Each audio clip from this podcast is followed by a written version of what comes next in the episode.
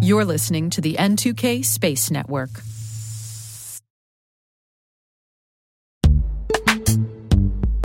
This episode is brought to you by Palo Alto Networks, the leader in cybersecurity. As AI driven attacks increase, organizations can't afford to have network security that's stuck in the past.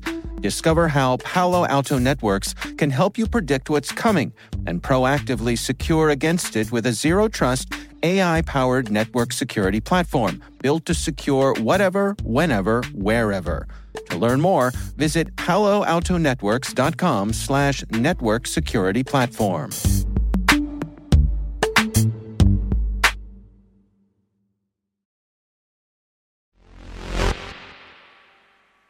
Some of the news this week about cuts and delays to space programs have been a bit heavy. But it's Friday, so maybe let's take a look at more positive news to round out the week, shall we? Developments about new space facilities are always good to hear. And in fact, a new testing facility is coming online in the UK soon, and it's just signed its first customer. So let's take a look at what's going on there. T minus 20 seconds to LOS for deploy. Today is May 12th, 2023. I'm Maria Varmazis, and this is T minus.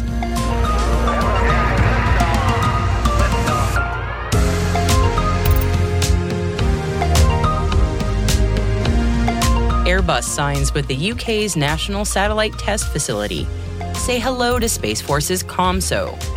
AT&T to lease spectrum to AST SpaceMobile. Good news from Rocket Lab too. And my conversation with Sita Sonty, who leads the commercial space team at Boston Consulting Group. She walks me through the use cases and benefits of edge computing in space. All this and more, stay with us.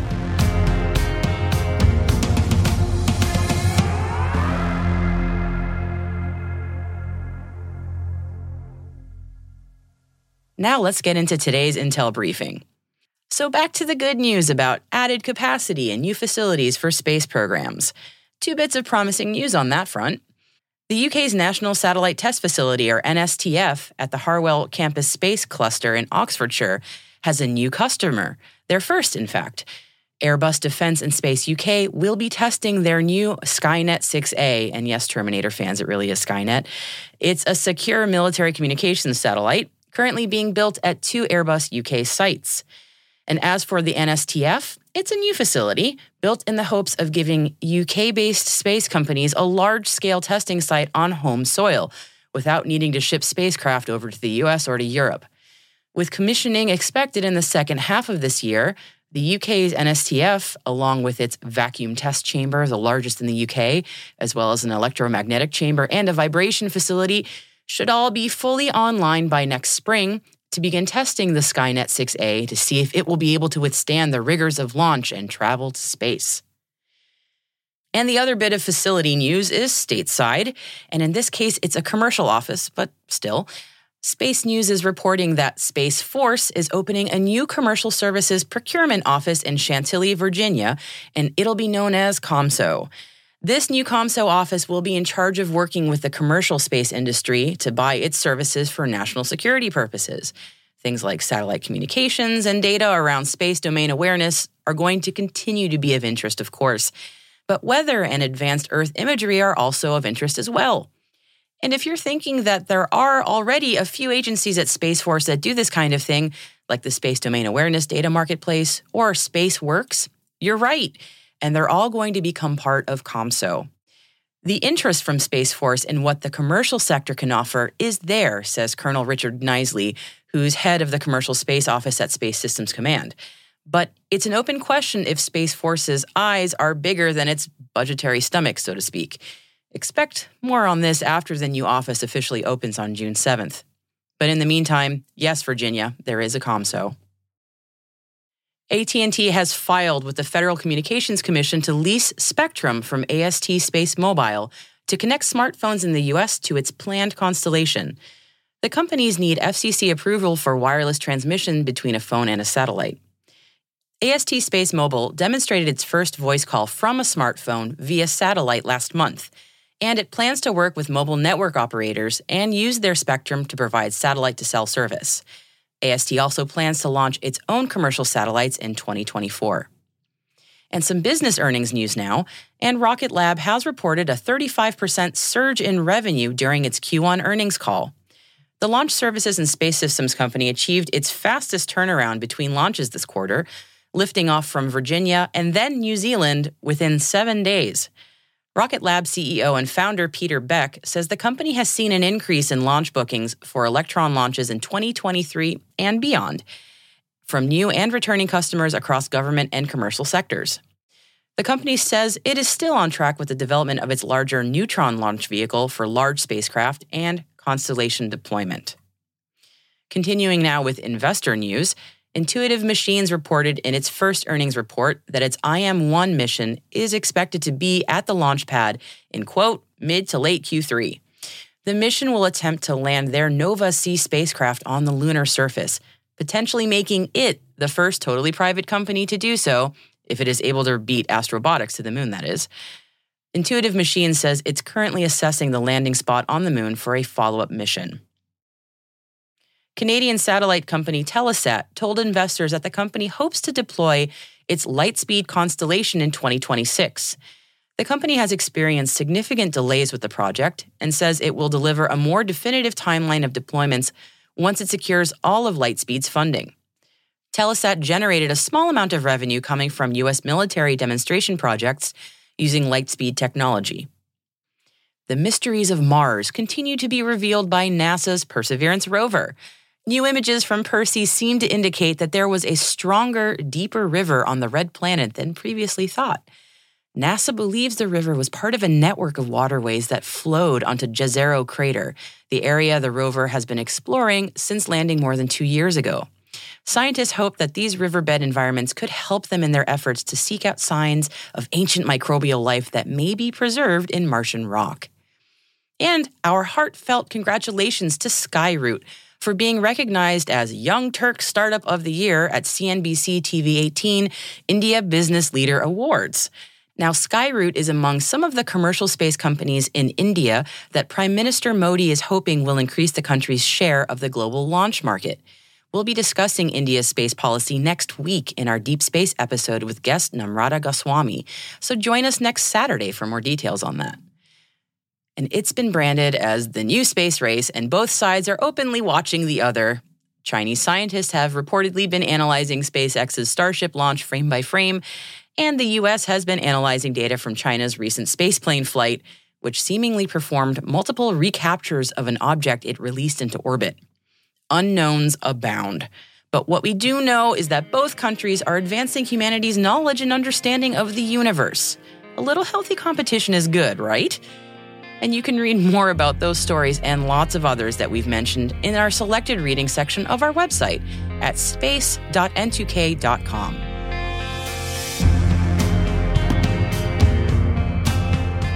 And that concludes our briefing for today. And stay with us for our interview with Sita Sonty from Boston Consulting Group as she talks us through edge computing. And hey, T Minus crew, tune in tomorrow for T Minus Deep Space, our show for extended interviews, special editions, and deep dives with some of the most influential professionals in the space industry. Tomorrow, if you want to hear my full interview with Sita Sonty from the Boston Consulting Group as she walks me through edge computing in depth, definitely tune in. Check it out while you're mowing the lawn, grocery shopping, folding laundry, or driving your kids to the game. You don't want to miss it.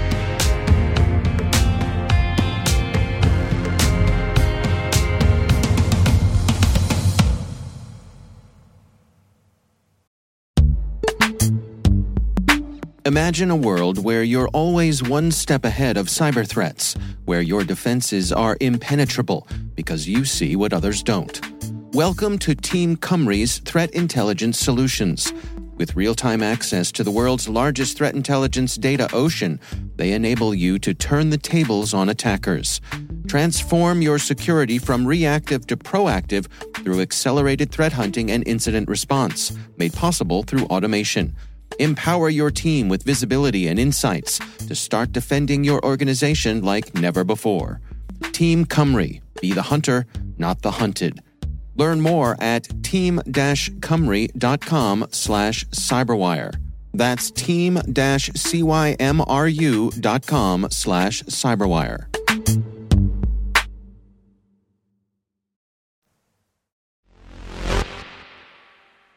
I know many of you listening heard what today's interview is about and maybe don't want to admit it, but you've heard the phrase edge computing and you know it's important and transformative, but maybe you don't quite know as much about it as you'd like. It's okay, you're not alone. Let's get a comprehensive look now at what edge computing is, how it works, and most importantly, why it matters for anyone interested in fascinating new applications of space technology. And we're going to do all of that with an expert who knows this technology well. This is Sita Sonty, Partner and Associate Director and Global Commercial Space Lead for Boston Consulting Group.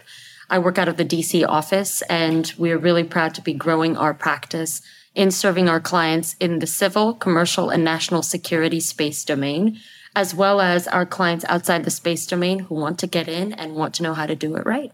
Sita, you have a lot of expertise across the space domain. And uh, one of the things that we've covered a bit in the show that comes up a lot and I'm really personally curious about is edge computing. So let's just start very high level. Please explain to us the concept of edge computing in the context of uh, the space domain. It's a great question. Um, when we ask about what does edge computing mean, how is it different from the other forms of computing, and what does the application in space actually mean? What kind of different results can that yield? So simply yes. put, it's when networks or devices that enable connectivity are located near or at the user. So I'll give you an example. If you're riding in a taxi and you tap your iPhone to that little square device, that square fintech device that we've all come so become so accustomed to using, that is an edge computing device because it sends and receives data and it processes that data. It analyzes, all right, is this a valid method of payment? And can I send and receive this payment in real time for live operations quickly so that the user who is at the edge in that moment can send, receive, transaction complete, I go. Mm-hmm. That is, of course, an example of edge computing on Earth or potentially in a mobile vehicle. However, I want you to imagine trying to perform that kind of transaction, uh, let's say in the Galapagos Islands. Not likely right? No, a little challenging. Yeah. A little challenging. Performing that kind of transaction. And let's consider them simple edge financial transactions in remote terrestrial locations. It's actually exceptionally challenging. The reason being, the device that you're using in your hand, maybe it's your phone, and the device that you're connecting to or that's conducting that edge processing, the square device, if you will, those are actually sending and receiving signals through a cellular network terrestrial fiber network and or sometimes wi-fi but all of that depends on your local area having some or all of those methodologies of connectivity available. If you are in the middle of nowhere you're not going to be able to send or receive any data much less actually process transactions at that edge. And so what edge computing in space unlocks at a very high level is that it actually is going to enable processing at greater speeds and volumes in remote locations, which is going to lead to greater action led results or greater operations and in real time. But in order to do that, it's going to leverage satellite connectivity because only satellite connectivity can reach certain geographies. I come from a cybersecurity background. So for me, I hear this and it sounds a lot like IoT but we don't use those terms necessarily interchangeably. Is there is there a material difference between what we sometimes call IoT and edge, or are they kind of the same idea? Great question. And we actually we actually really wanted to refine our definitions around this too. It can sometimes be challenging to discern from IoT or Internet of Things because IoT can be employed as edge computing devices. Those those actual devices can perform the function of edge computing. Uh, but the okay. biggest difference in performance, and this is key, between IoT and non IoT device edge computing is the efficacy of the processing of the data in real time while syncing that data to a centralized server at a time when it is more technically executable and cyber secure. So you're right. There's definitely a lot of synergies, if you will, between the two capabilities, but they're not one and the same. And it's that efficacy piece that really differentiates. That is a key differentiator. Thank you for clarifying that. Yeah. There are a lot of, to me, a lot of obvious benefits to edge computing. Why don't we go through some of the uh, maybe business application benefits for edge computing? Yeah, absolutely. So, edge computing in space, again, the way we see it is it's going to improve operations for, let's say, commercial terrestrial use cases.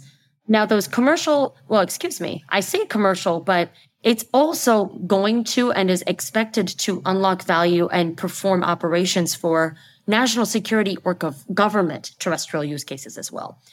The reason I like to anchor around the commercial side is, let's be honest and take a huge step back there's been such a significant attention, both in the media and let's be honest, in financial markets placed towards the space industry. And that's driven up the valuation of key technologies and key companies and key offerings.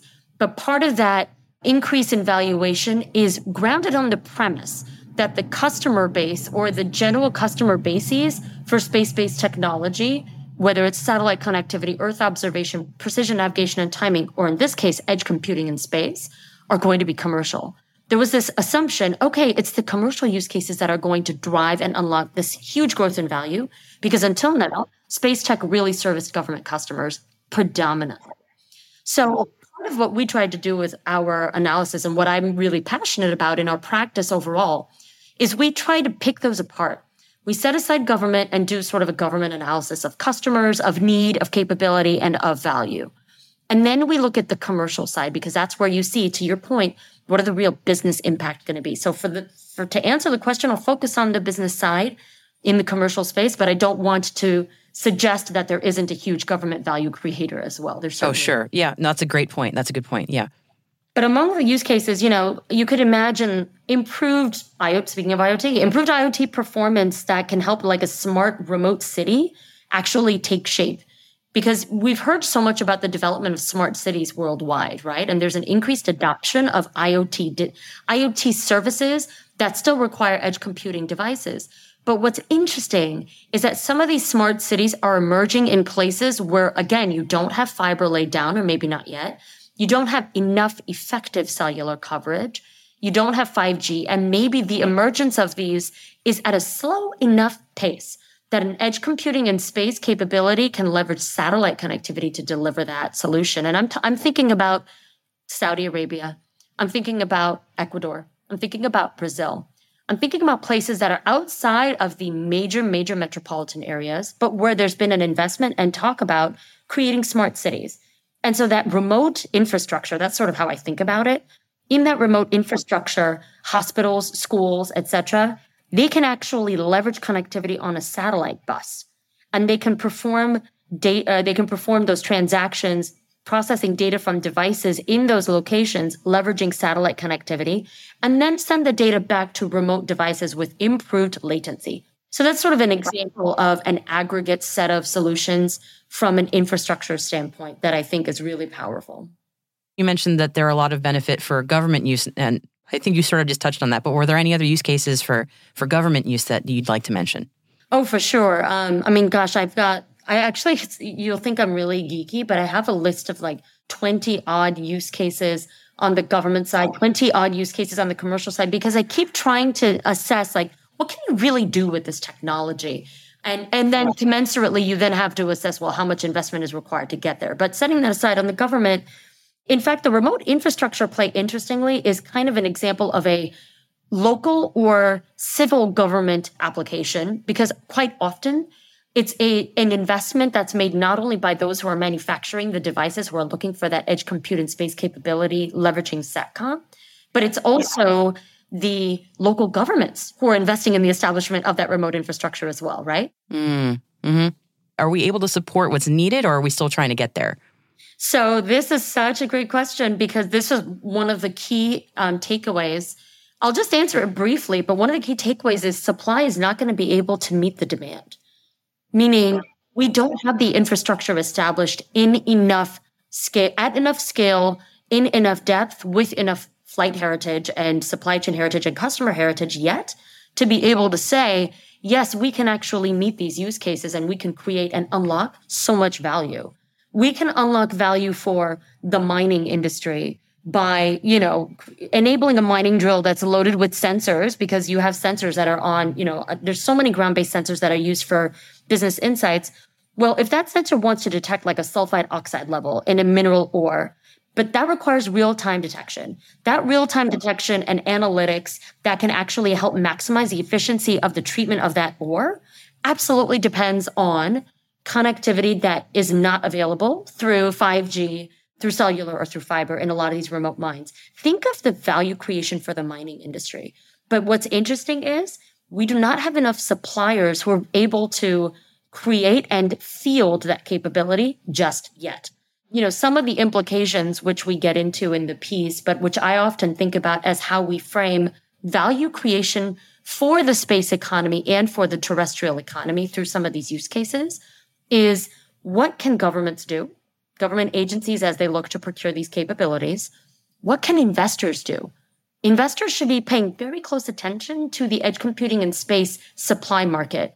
And when they do, and if they read our piece, they may deduce that there aren't enough providers who have enough capability at scale yet, and they won't by 2030 unless those who have spoken about creating edge computing capability at various chains along the tech stack receive more investment of that influx in order to unlock that value. And number three, what can customers do? Because we think of investment traditionally as the financial institutions, right? The capital, the VCs, the private equity, the institutional banks. But customers can also drive some of that adoption curve by making their own strategic investments and actually integrate it into their own tech roadmap through services procurements. And so I'm envisioning a world where a Glencore or another mining company says, you know what? You're right. That has the potential to unlock tremendous value and improve our efficiency of operations in real time. Let's see what it would require for us to invest in that capability. We don't need to build our own processor on board a commercial space station, but maybe we can actually rent it. Maybe we can use a piece of it, some of that capacity, and in order to do so, we would need to invest our own capex in that regard. And I'll just, you know, at least offer this parting shot on edge computing in space. And I'll put it again in a broader context, which is every time I'm at a conference or I read an article, there's all this talk about democratizing space or democratizing access to space based technology. And it's not happening yet. And so for me, there's actually almost an ethical imperative to unlock access to these kinds of capabilities to more and more and more remote locations for more and more remote functions. Because if that's actually going to increase the likelihood that the quality of education that students in remote locations around the world re- receive, or the quality of medical care that hospitals are able to deliver because they're serving that real time data transmission, the better quality of disaster relief, especially in light of the increase in uptick in uh, weather related events, that kind of ethical imperative is just really meaningful to us. So that's certainly what motivates us to continue to try to unlock this value and try to posit it in quantitative terms. I should also mention Sita and the team at Boston Consulting Group have published a research paper on edge computing that you can read on via satellite. The paper's name is Size of the Prize How Will Edge Computing in Space Drive Value Creation? So definitely head over to our friends at Via Satellite to read more there. And as we often do after our Friday shows, we publish the full interview with our experts on our Saturday special edition that we call Deep Space. There's more to edge computing in this conversation with Sita, a lot more. So if you'd like to hear more, make sure to tune in to tomorrow's show.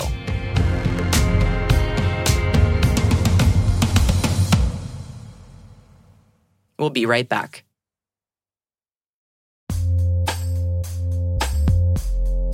With over 8,000 threat hunters analyzing over 65 trillion signals daily, Microsoft works tirelessly with the federal government to keep our nation's data secure. This 30 plus year partnership is driving mission innovation that is secure by design. Whether optimizing your existing defenses or tackling advanced threats with AI, Microsoft gives you the intelligence and the automation you need to defend at mission scale. Let's work together to stay ahead of emerging threats and secure your mission anywhere. Learn more at aka.ms slash fedcyber. That's aka.ms slash fedcyber.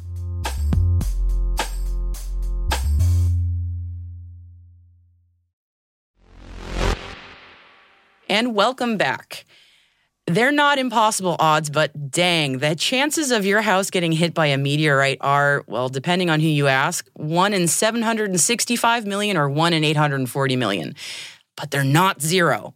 And often, when there's a mysterious explosion of some kind, folks are quick to blame a rock from the heavens, only for that idea to be quickly debunked. But it does happen. And it did on Monday in Hopewell Township, New Jersey. Police there responded to a call from Suzy Kop, who found a warm, grapefruit sized rock on the floor of her father's bedroom and two holes in the ceiling. That's when the police knew it was time to get their friendly neighborhood physicists on the phone. Scientists at the College of New Jersey worked with a meteorite expert from Rutgers, and after checking out the rock's composition with an electron microscope, yesterday they confirmed the rock was stony chondrite and indeed a meteorite likely astray from the inner solar system asteroid belt. Given its origin, the scientists suspect this meteorite is a mere 4.5 billion years old, give or take. Shannon Graham, assistant professor of physics at the College of New Jersey, told the Philadelphia Inquirer it's basically leftover debris from the formation of the solar system, so it's pretty cool. So, this bit of rocky debris made its way to Suzy Kop's dad's house and crashed through the roof into his bedroom. And remember how I said there were two holes in the ceiling? That's because after the meteorite impacted the hardwood floor, it bounced so hard that it made that second hole in the ceiling. And thankfully, nobody was home at the time of impact. But the chances of this happening, wow. Perhaps they should get a lottery ticket just in case.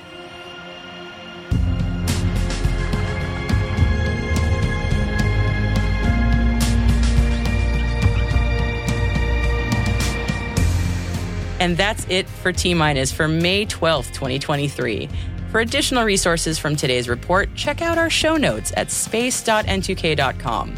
And we'd love to know what you think of our podcast. You can email us at space at n2k.com or submit the survey in our show notes.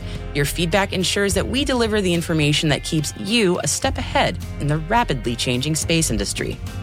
We're privileged that N2K and podcasts like T Minus are part of the daily routine of many of the most influential leaders and operators in the public and private sector, from the Fortune 500 to many of the world's preeminent intelligence and law enforcement agencies. N2K Strategic Workforce Intelligence optimizes the value of your biggest investment, your people. We make you smarter about your team while making your team smarter. Learn more at n2k.com. This episode was produced by Alice Carruth, mixing by Elliot Peltzman and Trey Hester, with original music and sound design by Elliot Peltzman. Our executive producer is Brandon Karpf. Our chief intelligence officer is Eric Tillman. And I'm Maria Varmazis. Have a wonderful weekend.